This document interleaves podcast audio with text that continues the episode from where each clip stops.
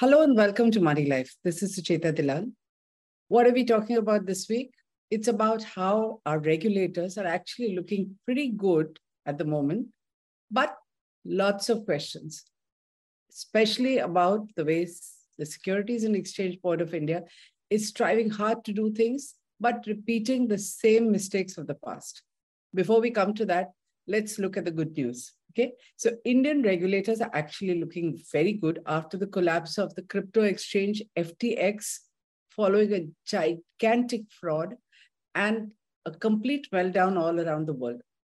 India was largely untouched by it, especially because of the stand taken by Shaktikanta Das, governor of the Reserve Bank of India.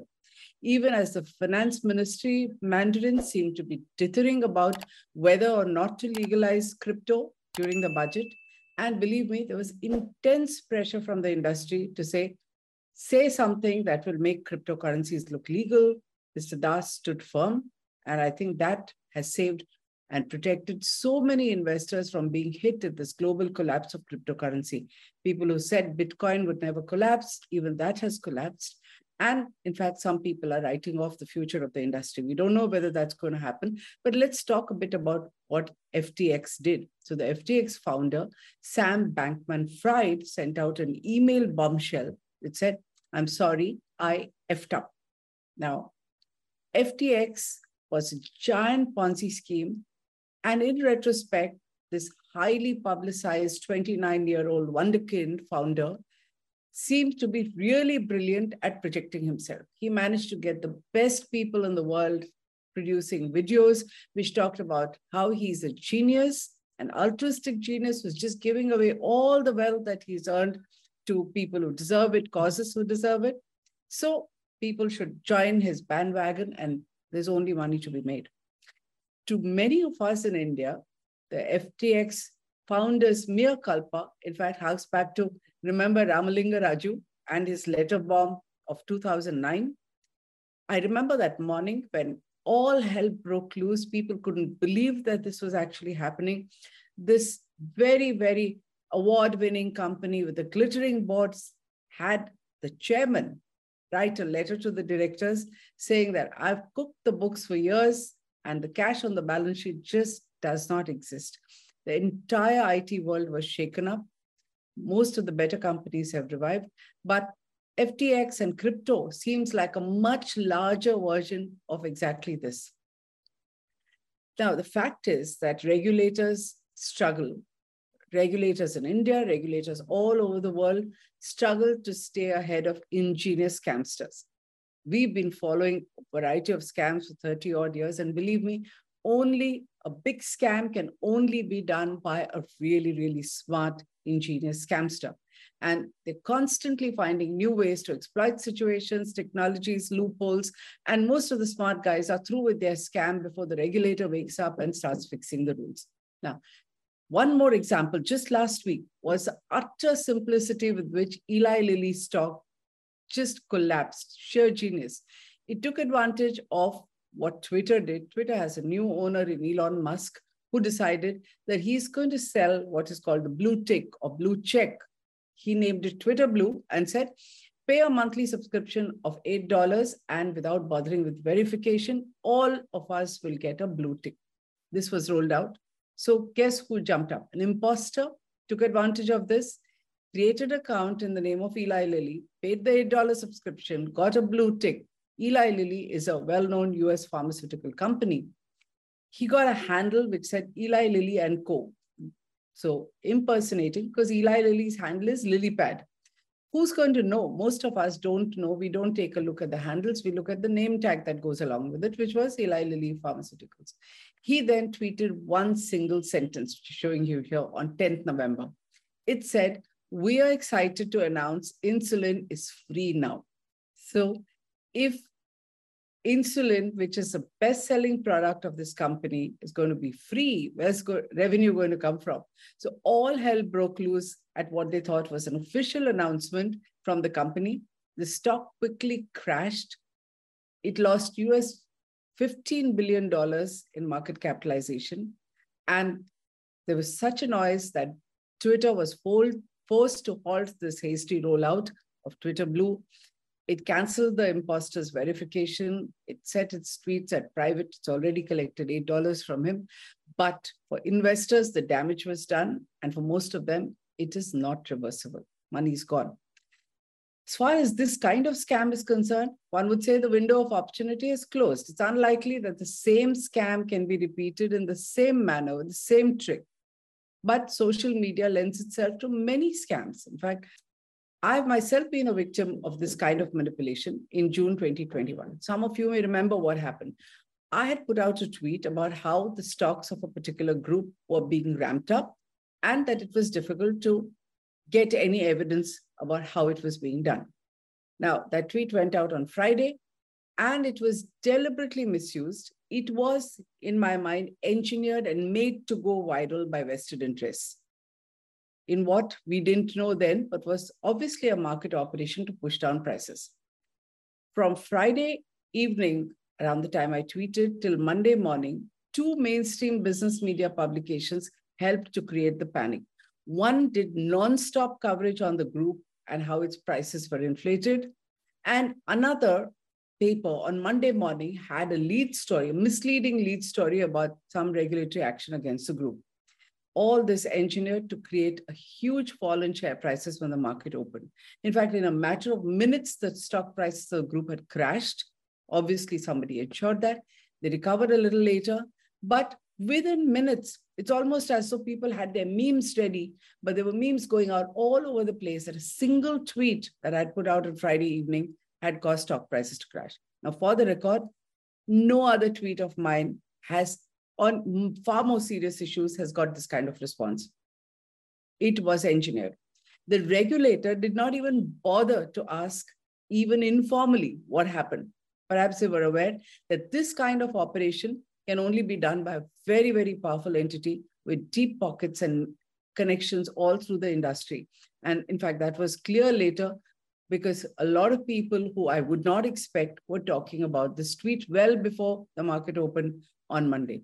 And the audacity of this operation to surreptitiously exploit an individual's credibility shows you how social media can be misused and manipulated. It's just one more example. This can possibly happen again with somebody else because I don't think the regulators have even fixed it. In any case, Indian regulators are absolutely against inimical to market intelligence. They do not want to talk to people on the floor of exchanges or in front of screens, you would say. They only talk to market intermediaries who are all interdependent, speak the same language, or people who provide services. So legal firms, proxy advisors, accounting firms, consultancy firms, all these who are employed by market infrastructure institutions and large brokerage firms and mutual funds are the ones that the regulator speaks to. It is not interested in any independent outside views because independent views by their very nature may not be palatable to people who want to only hear good things. So just ignore them or say that they're exaggerated. That means the flow of information to the regulator is so minimal and most often they don't ever get the truth until it's too late. They disbelieve things until there is a panic or there is a noise. These days it's easy because it's on social media. The regulator invariably reacts just too late. This time, I think things are different. The new chairperson, Madhabi Puri Buch, chairman of the Securities and Exchange Board of India, is a lady in a hurry. She's in her second stint. Mind you, she was a whole-time member, finished a term, had an opportunity to watch what was going on, and she seems to be in a hurry to fix a lot of things. She's been setting up a whole bunch of committees, and now those discussion papers and recommendations and regulations are coming out almost at the rate of one a day. It's just adding to a lot of friction. And I believe that mere good intentions do not lead to better regulation.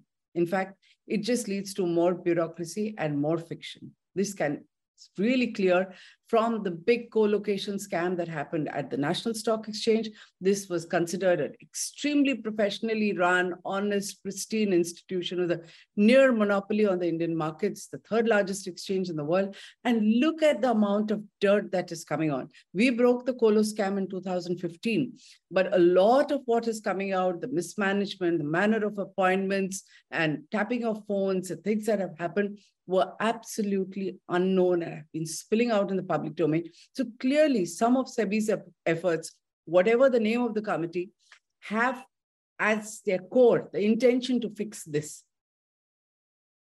SEBI issued three major reports or discussion papers last week. One was on strengthening governance of market infrastructure institutions. This is an important one. The second was a review of disclosure requirements of material events by listed entities. Third was a framework to protect investors of companies who are going through a bankruptcy or insolvency process. SEBI also streamlined norms for unpaid shares, tweaked the rules for appointments and removal of independent directors, and announced a framework to facilitate online bond platform providers. Now, a lot of this is good work. Some of this long overdue. The one on unpaid shares, for instance, concern for shareholders going through bankruptcy. These are neglected issues. One wonders why they were neglected, but this was much needed. But let's come to the important one, which is the discussion paper on market infrastructure institutions. Now, or even the disclosures that have to be made by entities.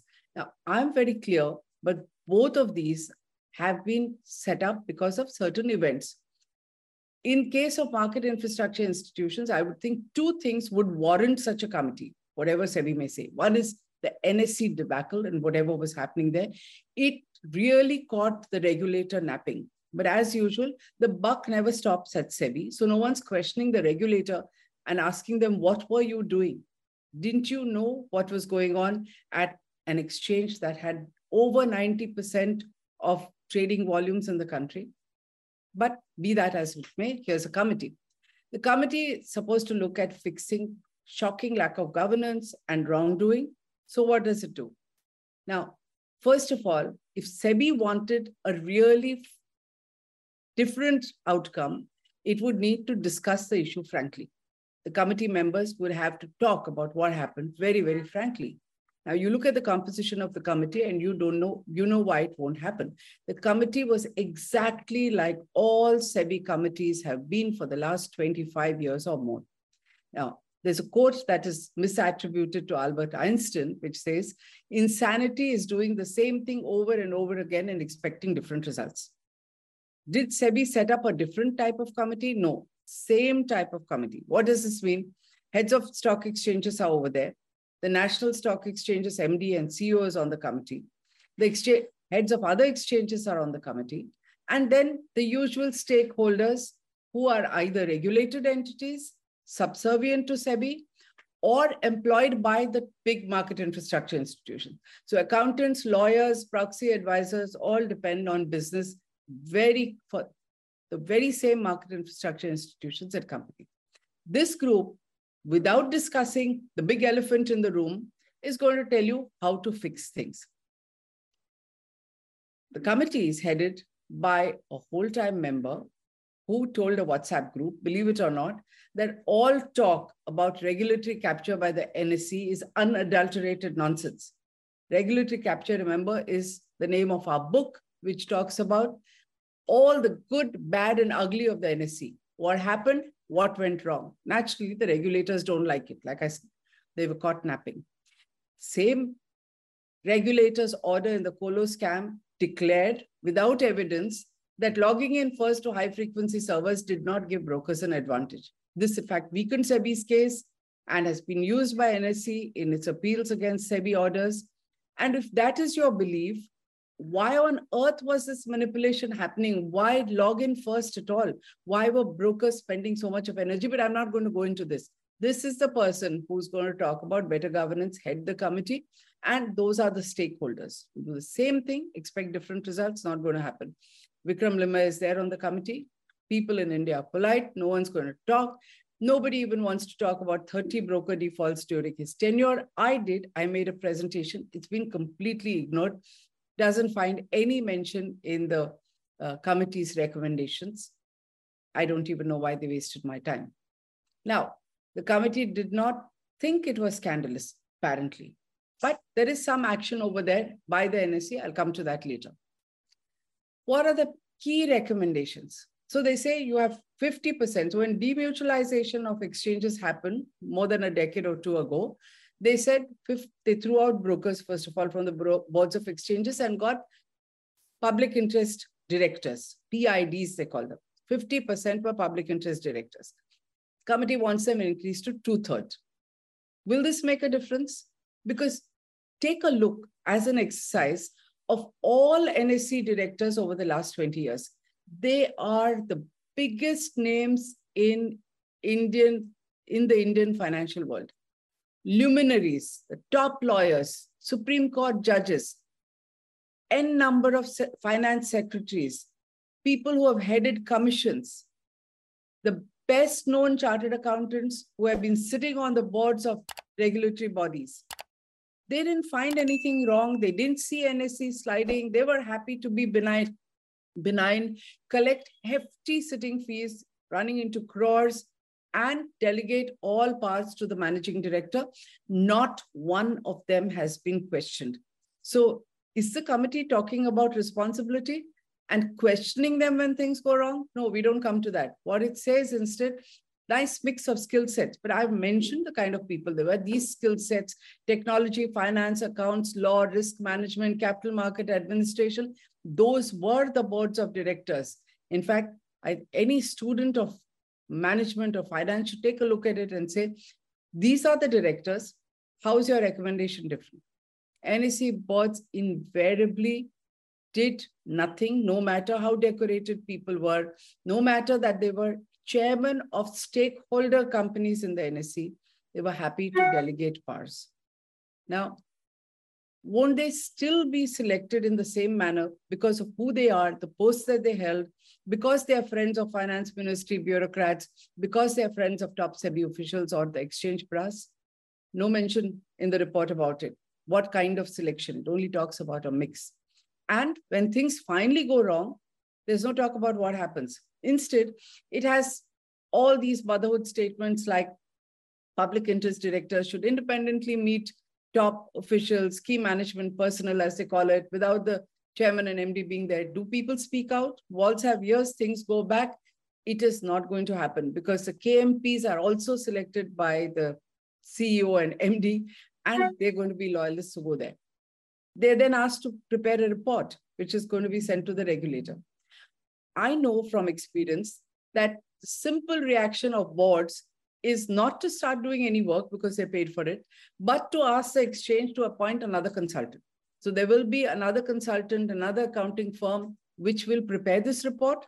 That report will be discussed over one board meeting and sent out to the regulator.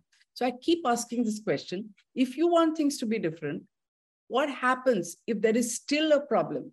If there's another rogue MD, will the board be held accountable? Will SEBI be held accountable? Not at all. In fact, have they even fixed what they found?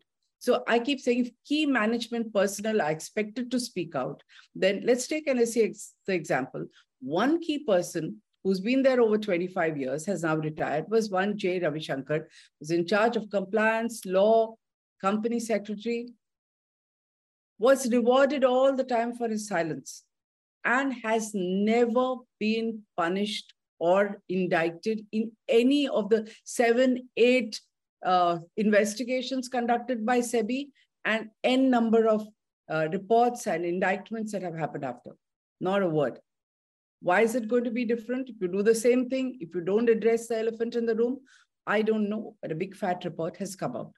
So, like I said, the report is high on concepts like you know, code of conduct, guiding principles, compliance, risk management, but no discussion on what made the NSE turn from a super efficient organization into a monster that was crushing competition, was getting away with whatever it wanted to do, making appointments without asking SEBI. Absolutely no discussion. Now let's come to the broker default issues that anyone who's been watching this blog knows that we feel very strongly about 30 broker defaults in one five-year tenure. That is not addressed by this committee. But NSE sets up a committee, which is vague, which is not, you know, limiting it to these 30 to say what happened, find out, and were those investors treated fairly or not. Instead, there's a vague mandate to review the rules, suggest remedies, detect misuse of investor funds leading to broker defaults. That is very, very clear. If you look at all the articles that we have written on the 30 defaults, that analysis is out there in the public domain. NSE's negligence, the fact that NSE was only focused on higher and higher turnover and turnover fees is also very evident from a number of reports, congratulatory messages that have been sent out.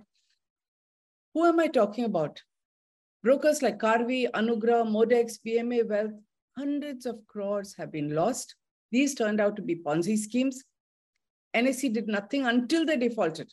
In fact, Karvy was given over a year even after it defaulted. Then they turn around and say, investors are greedy.